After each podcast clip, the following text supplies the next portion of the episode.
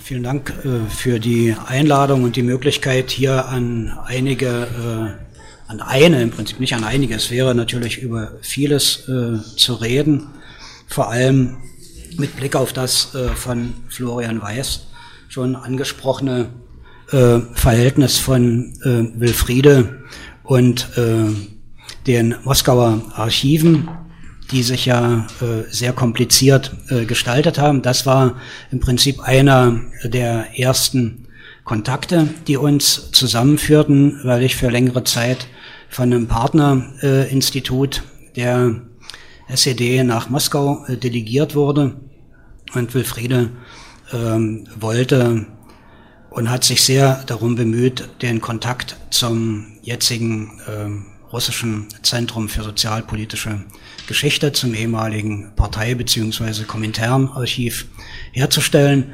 Davon äh, müsste eigentlich die Rede sein, aber ich kann mich äh, aufgrund der Vorabsprachen und der Arbeitsteilung hier wirklich nur auf eine äh, Facette konzentrieren, die äh, mit der hellen Panke zu tun hat und äh, insbesondere eine Veranstaltung, die auch unsere Zusammenarbeit prägte und die, wie Sie aus den bisherigen Beiträgen ja hörten, auch ein typisches äh, Arbeitsfeld von Wilfriede Otto war. Ich möchte mit einem Zitat beginnen, mit einem Satz aus einer kurzen Aussprache, Ansprache von Herrn Hennig, Horst Hennig, am 1. August 1993, 40 Jahre nach der Niederschlagung des Aufstands in Vorkuta an den Gräbern vor dem Schacht 29. Anlässlich des Gedenkens appellieren wir an alle Völker, sagte Hennig, friedlich miteinander umzugehen, die Menschenrechte unbedingt zu respektieren und das Leben nicht durch Gewaltanwendung zu gefährden. Der Hallenser Medizinstudent war im März 1950 zusammen mit anderen Kommilitonen verhaftet und von einem sowjetischen Militärtribunal zu 25 Jahren Zwangsarbeit verurteilt worden. Im Dezember 1955 war die Haftzeit für ihn bereits zu Ende.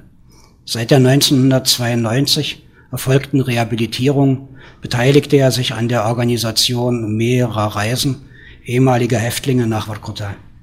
Wilfriede Otto hatte von diesen Reisen gehört und gern die Möglichkeit wahrgenommen, sich dieser Gruppe auf einer der Reisen in die Polarregion anzuschließen, die während der Fahrt und des Aufenthaltes am Ort des Geschehens von ihr geführten Gespräche und die Begegnungen bewegten sie noch lange nach der Rückkehr nach Berlin. Aus ihrer Tätigkeit, in der von Ende 1989 bis 1992, Günter Benser sprach ja bereits davon, bestehenden Forschungs- und Konsultationsstelle Opfer des Stalinismus am Institut für Geschichte der Arbeiterbewegung waren ihr durchaus vergleichbare Schicksale vertraut. Die Erzählungen von Angehörigen und Zeitzeugen öffneten eine neue Sicht auf die Biografien langjähriger und verdienstvoller Mitglieder der früheren KPD.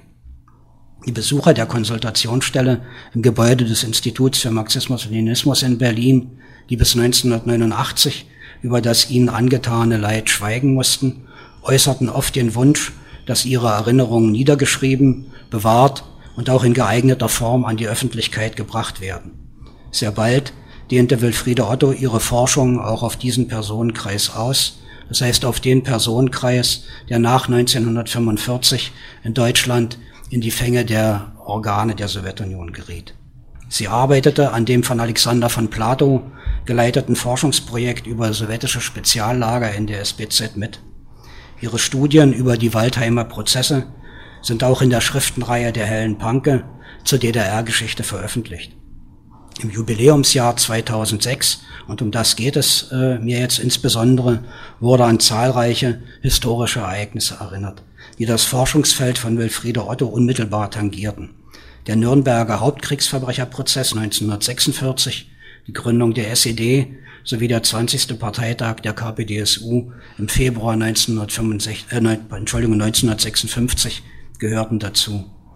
Khrushchev rechnete mit den Verbrechen seines Vorgängers Stalin ab und begründete, dass der Personenkult mit einer brutalen Verletzung, wie es hieß, der innerparteilichen Demokratie und der Sowjetdemokratie sowie mit einem Massenterror gegen die Parteikader verbunden war. Unerwähnt in seiner Rede blieb jedoch das Gulag-System ein wesentliches Strukturelement stalinistischer Gewaltpolitik, das sich ebenso im Lagersystem in Vorkuta, dessen 75. Jahrestag auf den Mai 2006 fiel, widerspiegelte. Friede Otto hob hervor, dass dieses verglichen mit den anderen Jubiläen kaum beachtete Ereignis für die Verdrängung oder Erinnerung an Verbündete aus der Vergangenheit, für die Konfiguration von Macht mit Gewalt oder über Demokratie steht. Erinnern an das Lagersystem ist bis in unsere Tage lebendig geblieben, hob sie hervor. Es beeinflusst Geschichts- und Weltbilder, lässt Konsens und Dissens aufkommen. Leidvolle Erinnerungen dringen aus der Anonymität der Geschichte in die Gegenwart. Vorkuta ist Synonym für die Lagerwelt in der Sowjetunion, in der Menschen ihres Rechts und ihrer Würde beraubt und zur Zwangsarbeit gezwungen wurden. Rosa Luxemburgs Manuskript, damit endet äh, Wilfriede Otto über die russische Revolution mit der Kritik an der Beseitigung der demokratischen Grundlagen des politischen Lebens, kommt einem immer wieder in den Sinn. Diese ihre Sicht auf die Dinge erklärt auch, warum sie im Mai 2006 den Vorschlag unterbreitete, Horst Hennig und Erwin Jörres zu einem Vortrag im Berliner Bildungsverein Helle Panke einzuladen. Zur Veranstaltung anlässlich der Wiederkehr der Gründung des Lagers Vorkuta vor 75 Jahren lag in der Schriftenreihe des Vereins ein von ihr verfasstes Heft über die Zwangsarbeit in Vorkuta, deutsche Häftlinge über Stalinismus und Repression vor. Ein Jahr zuvor war in Russland eine mehrbändige Edition zur Geschichte des Gulag-Systems erschienen. Ich hatte diese während meiner Studien über das Karagandinska und das sibirische Besserungsarbeitslager mit Interesse gelesen.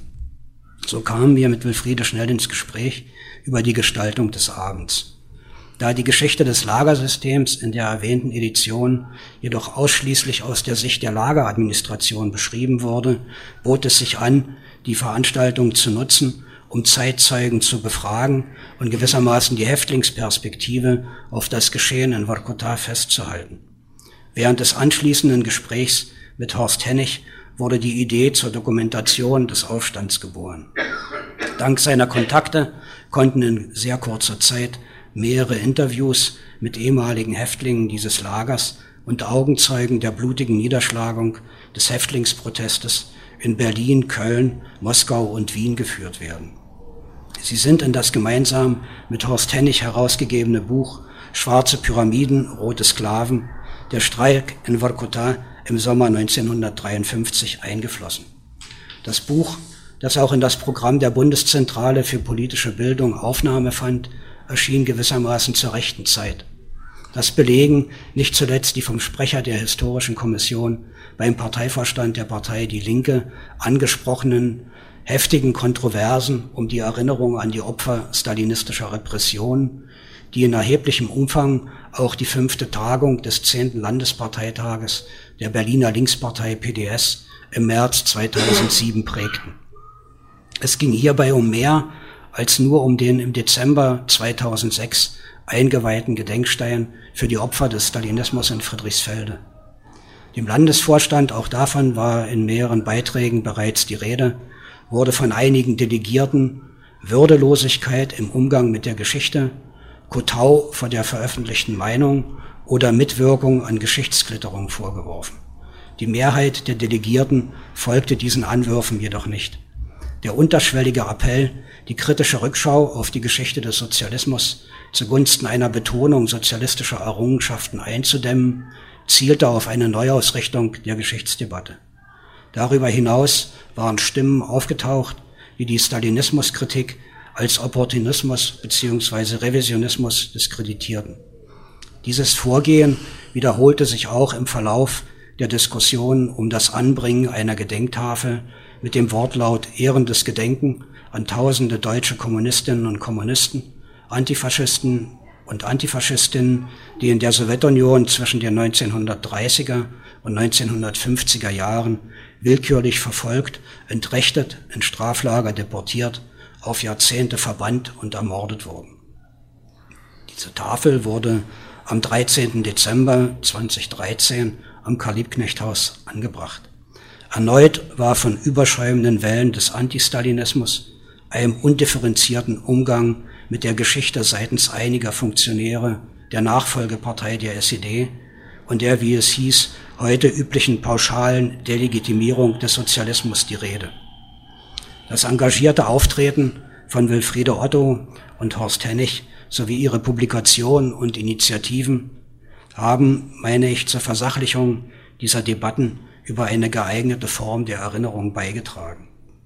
Wer sich von Ihnen für den Erkenntnisfortschritt auf dem Gebiet dieser Theorie und der damit verbundenen Fragen interessiert, sei auf das äh, Buch der Moderatorin Elke Scherster-Neu und Detlef Brunner Moskaus Spuren in Ostdeutschland 1945 bis 1949 verwiesen. Darin werden einige dieser Fragen, die sich um die Sowjetisierung äh, Deutschlands und um die Debatte über die Totalitarismusdoktrin ranken, ausgeführt. Sicherlich werden diese Themen auch in der nächsten Zeit strittig bleiben und die Diskussion prägen. Unstrittig sollte jedoch das Anliegen selbst sein den Frauen und Männern, die unter konstruierten Beschuldigungen in die Maschinerie stalinistischer Verfolgung gerieten und dies mit langen Haftstrafen und oft mit dem Leben bezahlten, gebührt ein fester Platz in unserer Erinnerungskultur.